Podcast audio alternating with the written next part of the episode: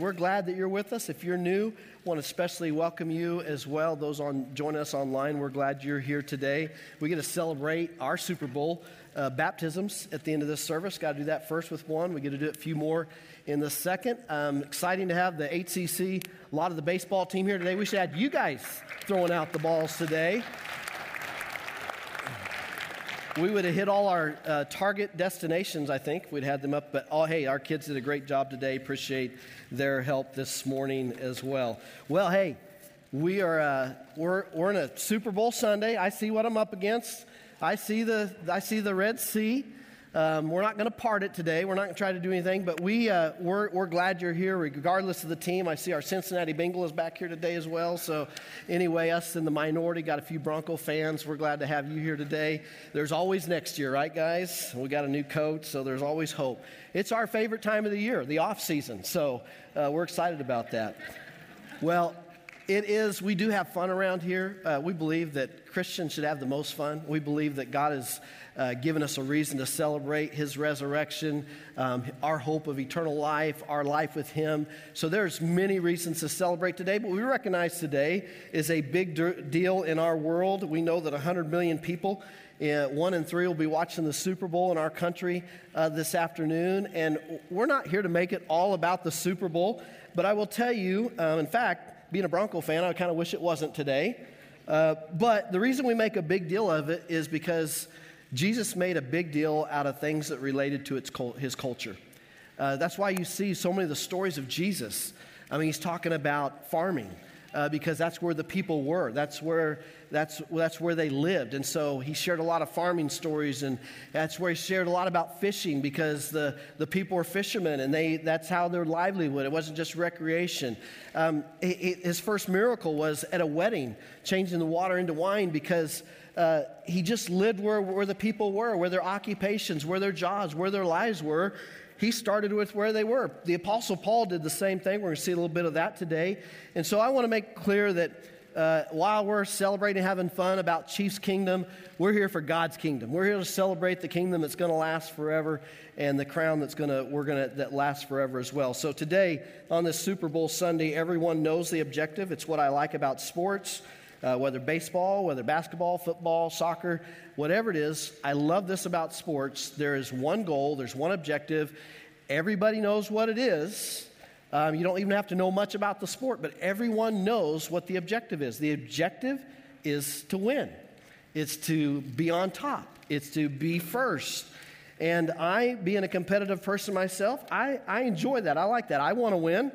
I won't say I'm the most competitive person in the world. I'm not like Peyton Manning or I'm not Tom Brady, Patrick Mahomes. I'm, I'm definitely not John Elway. I heard a story about John Elway back in the day, around the time that they were in the Super Bowl. He had the team over a lot. They played pool. He always won on his pool table, never lost. His backup quarterback, Bubby Brister, uh, beat him at his own game on his pool table. The next day, he sold that pool table and never played on it again. I'm not that crazy competitive. I mean, I'm not like that, but I do like to win. More than a few times, Heather has been less than thrilled with my behavior after losing. Uh, a few times, my own mother was not happy with the way I acted after losing. My sophomore year, Broncos were playing the Redskins, now the Commanders, and they were uh, up 10 to nothing. But all of a sudden, by halftime, they were down 35 to 10. And I, we had a bunch of company over. I was crying. My mom was not comforting me. she came over and said, uh, Stop being a crybaby. We have company. You're embarrassing us. Stop this. This is ridiculous. You're almost a grown adult. I wasn't quite. But anyway, that was one. The other time was uh, in my freshman year of college playing football. My dad, he was a pastor too, and he, he, every fall he just cleared the slate on Saturdays. He wouldn't schedule any weddings, do anything, because he went to all my football games. And uh, we were my freshman year about one and three, one and four. We were playing about four hours, about a four-hour drive for him. He and my sister showed up to watch the game. We lost a tough one, and I remember I just didn't want to talk to anybody. I just walked to the locker room. I kind of waved at my dad and my sister. And then I went on the bus after I showered, never said a word. I got a letter the next week from my mom. And it wasn't proud of you, son, miss you, love you, uh, none of those things. I could just sum it up in just a few words. It was basically stop being an idiot. and show some respect to your dad. He drove a long ways to see you to play. And I never did that again. I got some practice at that too. So it was, you know, those of you know my college uh, record. We won't talk about that today because I want to win. You like to win. I know that because eight years of being your pastor and living in this community, I've watched so many of you at your ball games. I've watched you, your kids' ball games. I've watched how you've acted and you're yellers and screamers yelling at the refs. I've watched some of you leave the top level of the stadium to walk all the way down to the first, uh, first uh, row of the stadium just so you could be closer to yell at the refs and the other team. I mean, I've watched all of. You guys are competitive. It's not just me. No one likes to lose. Everyone's competitive about everything, whether it's sports, work, even cooking, whose pies are better or whose yard, you know, looks better than their neighbor. I mean, there's so many things we compete about. Uh, I know our children, especially. Boy, we get so competitive when it comes to our kids. Um, Riley played tennis, my youngest. And when she won, nothing else mattered in the world. It was all about her. I didn't care about the other girl on the other team. It didn't make, I didn't even know who she was. But when she lost, I had a way of demonizing the other girl. I'm sure she was innocent, but I was like, she's rude, she's cocky. Uh, in tennis, you call your own thing, so it's like she's a liar and a cheater. I mean, my, my daughter never lost a fair match, she was always cheated out of it. well, God has placed a desire within us to win. And it's not wrong to win. I believe we're made in God's image, but God has a right way for us to win. And He wants us to win at what really matters. Jesus told us how to win, Jesus told us how to be first. And who we're looking at today is the Apostle Paul. The Apostle Paul loved sports. He a lot of sports illustrations. I think the Apostle Paul, he loved to win. In 1 Corinthians 9:24, in one of the letters, he wrote two-thirds of the New Testament. He said, Don't you realize he's talking about faith, not, not about a race here but he's using a race as an analogy for our faith. He says, Don't you realize that in a race, everyone runs, but only one person gets the prize? Run to win. Run to win. Today's message is entitled Play to Win. Because every indication in Scripture, Paul was a competitor. Paul played to win. Paul played, uh, and, and, we see this. Um, we see this played out in the, in the fact of all of Paul's life, not just when he became a follower of Jesus. There was a time that he fought a bad fight where he wasn't fighting a good fight. He was, he was fighting for the other team. He was persecuting Christians, killing Christians, trying to stamp out Christianity and followers of Jesus. That's when he was Saul. He was a competitor then and he was fighting. Then Jesus got a hold of his heart and his life and intersected him, and he began to fight and win for the right team. Today, we look at Paul's final charge in his words to a young Timothy, his protege, his mentee. Paul's an old pastor at this time. When he's writing these last two letters to 1 Timothy and 2 Timothy, he's near the end of his life. It's not too long after this that he loses his life for his faith. He's martyred, he's beheaded. He knows, in fact, when he writes these letters to 1 and 2 Timothy, he's in a prison. About five of, years of his life, he's in prison. Wednesday night, we were, uh, for those of you that are here Wednesday night, there was the Bible conference, and they were talking about First Timothy and Second Timothy, and some things that I don't, know, I didn't know this, and it's a possibility. No one's for certain, but this particular preacher was talking about how at the time that Paul was writing this letter in Second Timothy, that he wasn't just in any ordinary four by four cell or with, with uh, walls. He was probably, and, they, and this, he made the, the argument that there's a very good chance he was in a hole. He had been thrown, put, he had been lowered down into a hole where he could not move as a way of torture where a way that he was uh, maybe got to eat, maybe didn't. Sometimes they threw some scraps in there, other times he didn't this is where it is possibly believed that he's certainly in, in, a, in, a, jail or prison, but it might have been under the worst of circumstances that he's not even really writing it, he's ascribing it to someone to write it for him. And in this prison cell, he coins these words. First in First Timothy, the first letter, he says to young Timothy, Fight the good fight of faith. This is a seasoned warrior. And in 2 Timothy, in his last letter that he writes to Timothy, he says, I have fought the good fight, I have finished the race, I have kept the faith. This is Paul who's been through so much beaten, tortured, uh, used, and abused. And he's saying to a young Timothy, in one of the worst cases and one worst times of his life, I have fought the good fight. I have finished the race. I have kept the faith. He's saying to a young Timothy, Timothy, play to win. I'm going to finish my race, but I want you to finish well. I want you to play. I want you to run to win. And not only you, but I'm giving you the church. I, I started this church, but now you're the pastor, and I need you to lead these people. I need you to lead them to win. We want to help them win. We, I want to teach you how to win. Fight the good fight, finish the race, keep the faith. You know, one of the things I like about Andy Reid, and there's not a lot of things I love about the Chiefs. I've said many times, I wish Patrick Mahomes was just a jerk. It'd be so much easier to root against him. Um, actually, both quarterbacks today is kind of cool, are professing followers of Jesus. I, I think that's a pretty cool storyline. Um, but one, I, I, I like Andy Reid.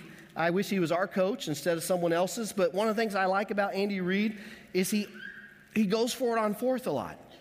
He's not afraid to go for it on fourth. He's playing to win. He's not trying to keep from losing. He is playing to win. Now, he's not, doesn't look, you know, it's not that hard when you have Patrick Mahomes as your quarterback. You're going to be pretty successful in a lot of those fourth downs. But Paul says if we're going to win, three things that we see in this verse, it's quite easy, it's quite simple. First, if you're following your notes, fight the good fight. Fight the good fight. We can all fight, but there's a good fight.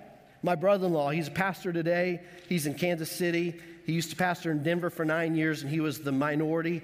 Now he's, a, he's in Kansas City. He's a big Chiefs fan, and so he's, he's preaching to a crowd of like minded people. He's loving his day to day. But back when he was in grade school, um, he uh, got a snowball, had hit him. Someone threw a snowball at him, and there was a rock in this snowball, and so it really hurt, and it made him really mad. And so he uh, told his friends, Tell that kid, meet me in the bathroom. And so they went and told this kid, Hey, Sean wants to meet you in the bathroom. Met him in the bathroom. Sean proceeded to pummel this kid and beat his head against the wall. I'm not advocating violence here today, if anyone's hearing that. I'm just sharing a story. And they took them both to the principal's office, and the principal's like, Hey, what, tell us what happened. The other kid went first. And he said, Well, some of Sean's friends told me to meet him in the bathroom. So I met him in the bathroom, and then he began to beat my head against the wall. All right, Sean, why don't you tell your side of the story? He left out about the snowball with the rock in it and stuff. He just said, Well, I told my friends to go tell him to meet me in the bathroom, and I beat his head against the wall.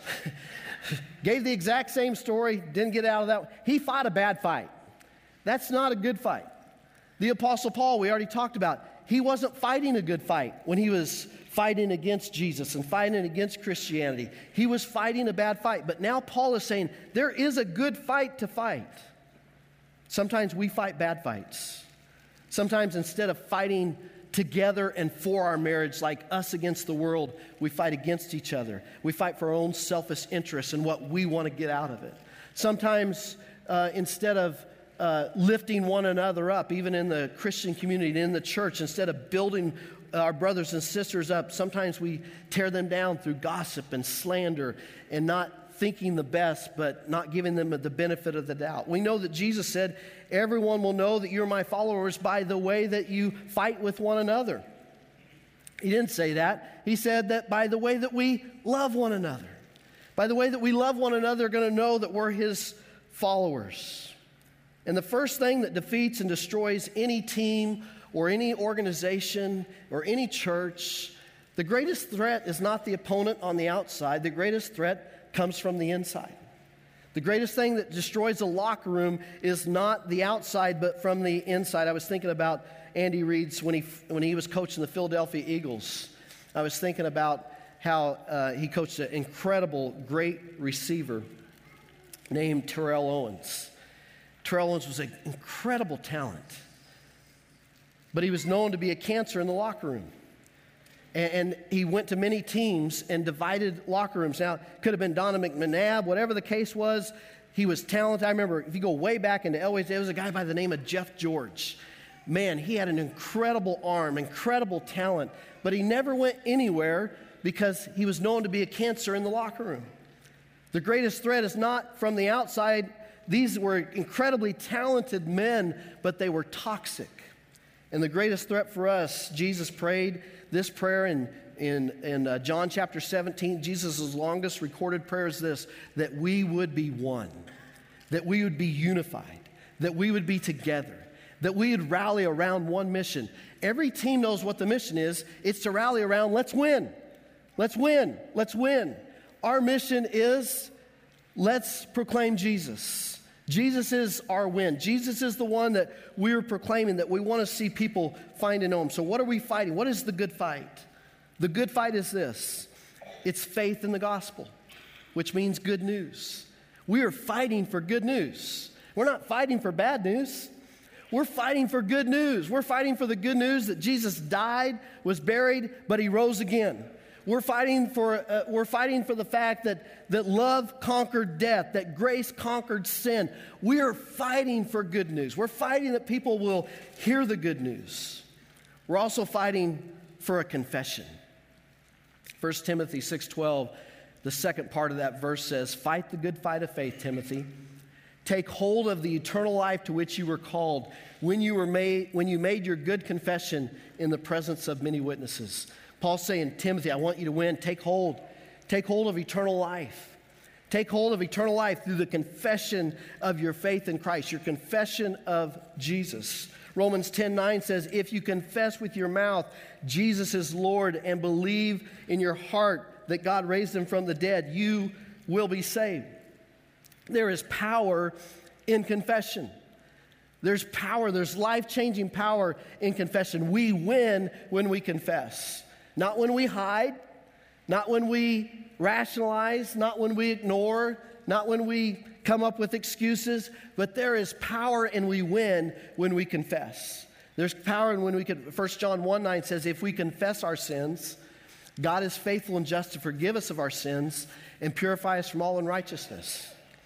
He's going to make us a winner. He's going to give us a clean slate.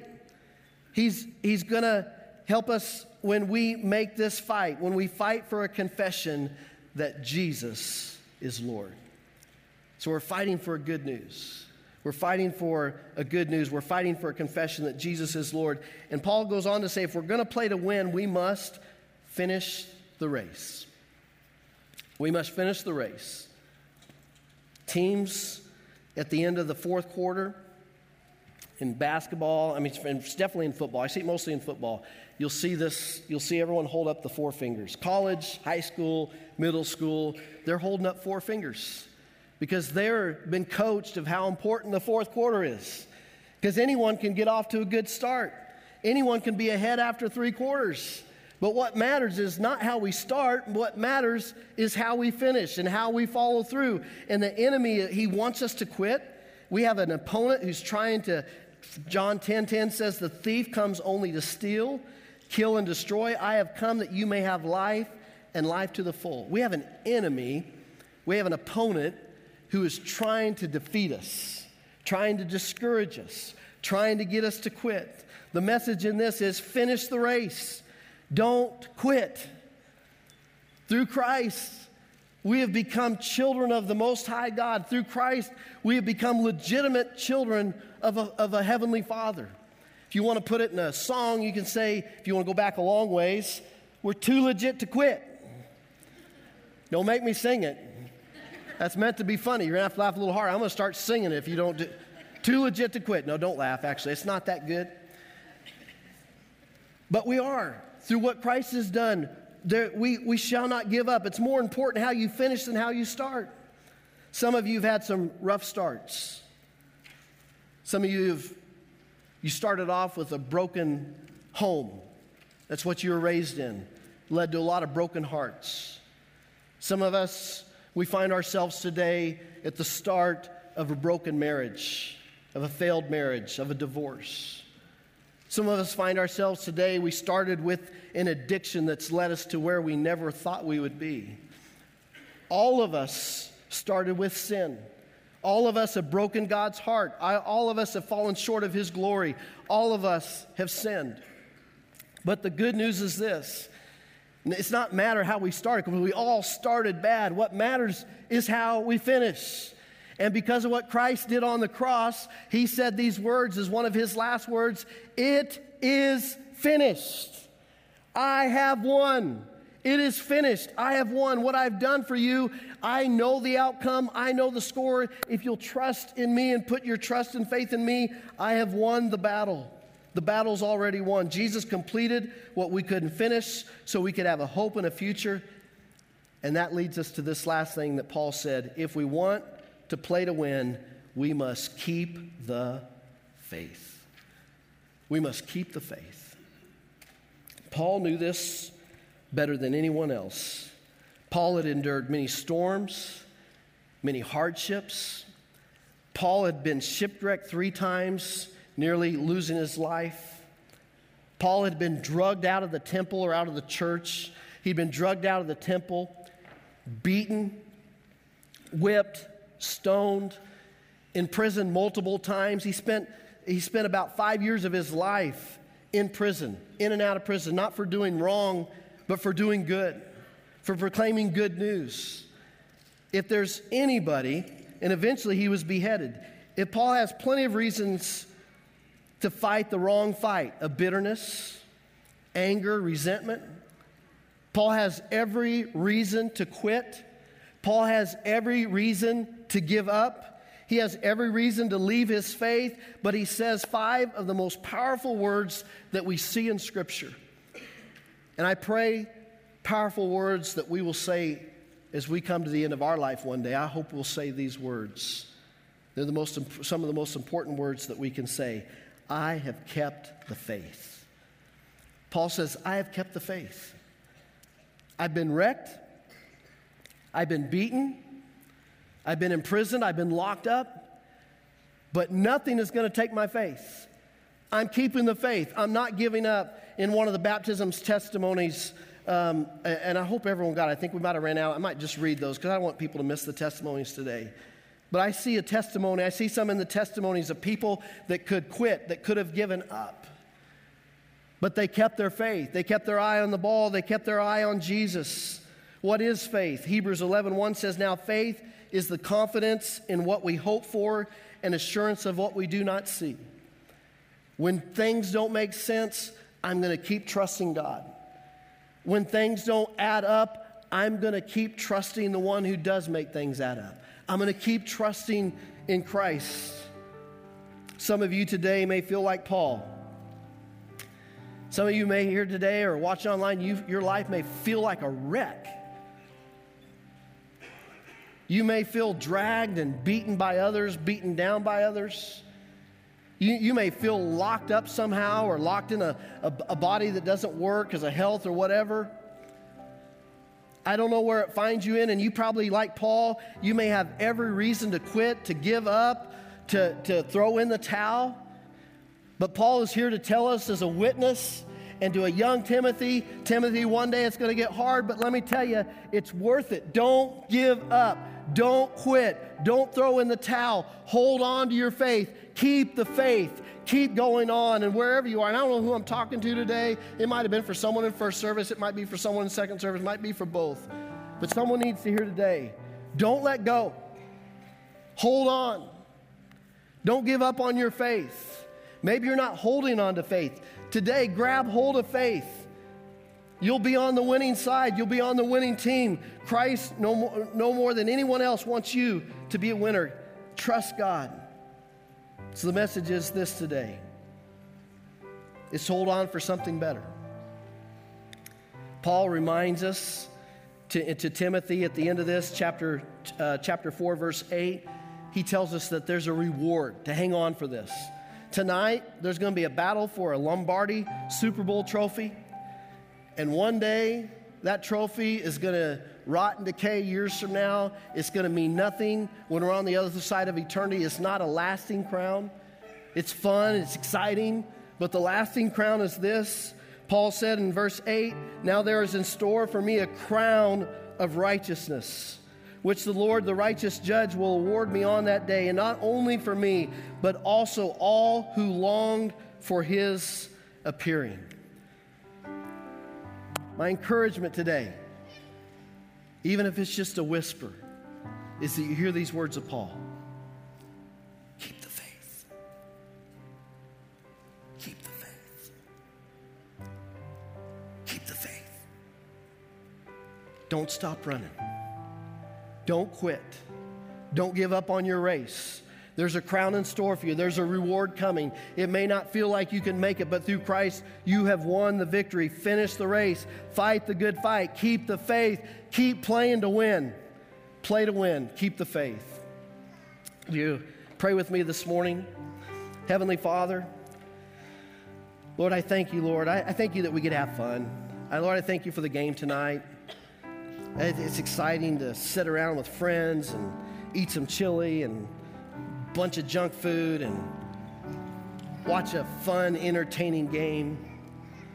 It's even more fun when our team's in it. but Lord, there's something much greater. Lord, I pray, Lord, today that you would help us to win. Help us to hold on to our faith. Help us to keep the faith. Help someone in here not to throw in the towel and not to give up. Lord, just speak into their life right now that better days are ahead. That, Lord, that you have something better in store for them. Hold on. Keep the faith. your heads bowed and your eyes closed, and as our children are making their way in, that's the rustling that you're hearing because we're having baptism. We celebrate that as a whole church. But with your heads bowed and your eyes closed, except for our children that are walking in, maybe you don't have faith today. Maybe you came in here today and you didn't have faith, but I'm telling you, the way of the way of life, the way to win is to trust Jesus Christ as your Lord and Savior. We're going to celebrate some baptisms of those who have made that decision. But today is your day. Today is your day to win by holding on and claiming on to faith in Jesus Christ. You may not understand it all, know what it all means, but all you have to know is Jesus Christ loved you so much, that God loved you so much that He sent His only Son, Jesus, to die on a cross for you. He paid your penalty of sin. We can't earn it. We can't deserve it. He paid your penalty in full. He died on that cross, but He didn't stay there. He rose from the grave, defeating our enemy of sin and death. And by trusting in Him, you will have life in His name. With no one looking around, your eyes closed, I won't embarrass you. I won't call you out. But if that's you today, I'm just going to count to three. And if you would like to make that decision to follow Jesus today, just raise your hand. And count to three. One, two, Three, just raise it high. Thank you. Raise it high. Thank you. Thank you. It's what's important that God said thank you.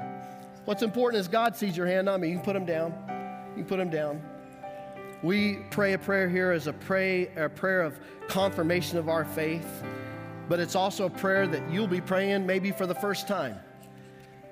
And what's not important is how you say it. What's important is that you mean it.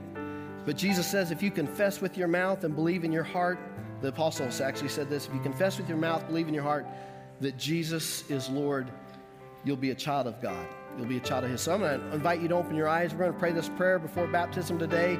We're going to pray it together. I'm going to invite you to stand actually, because this is a celebration we're getting ready to enter into. It's baptism. But before we do that, there are some that raised their hand today some that I've not seen for the first time. We're going to pray this all together so no one prays it by themselves. Let it be a confirmation of your faith. Just repeat after me Lord, I believe. Lord, Amen. Guys, I love this up here on the front row that Jesus Christ, that Jesus Christ is the Savior of the world, of the world that He gave His life, gave his life to forgive my sins, forgive my sins, and was raised from the grave to give me life. I receive your grace by faith. Come into my life. I will follow you. Amen. All right, we got to bring the kids in here every day. Let's clap, let's share. Congratulations, those of you. We're, we're entering into a time now of those who have made that decision, and their next step is baptism. And so, um, does everyone did everyone get one of these? I felt like we anyone not get the the cards today. Would you raise your hand? Some didn't get the card. These are too good. I'm going to let you be seated just for a second. We'll do, if you grew up Catholic, you're going to like this. So sit down, stand up, sit up. You got to hear these testimonies today. I apologize we didn't have enough of these. I thought we ran out.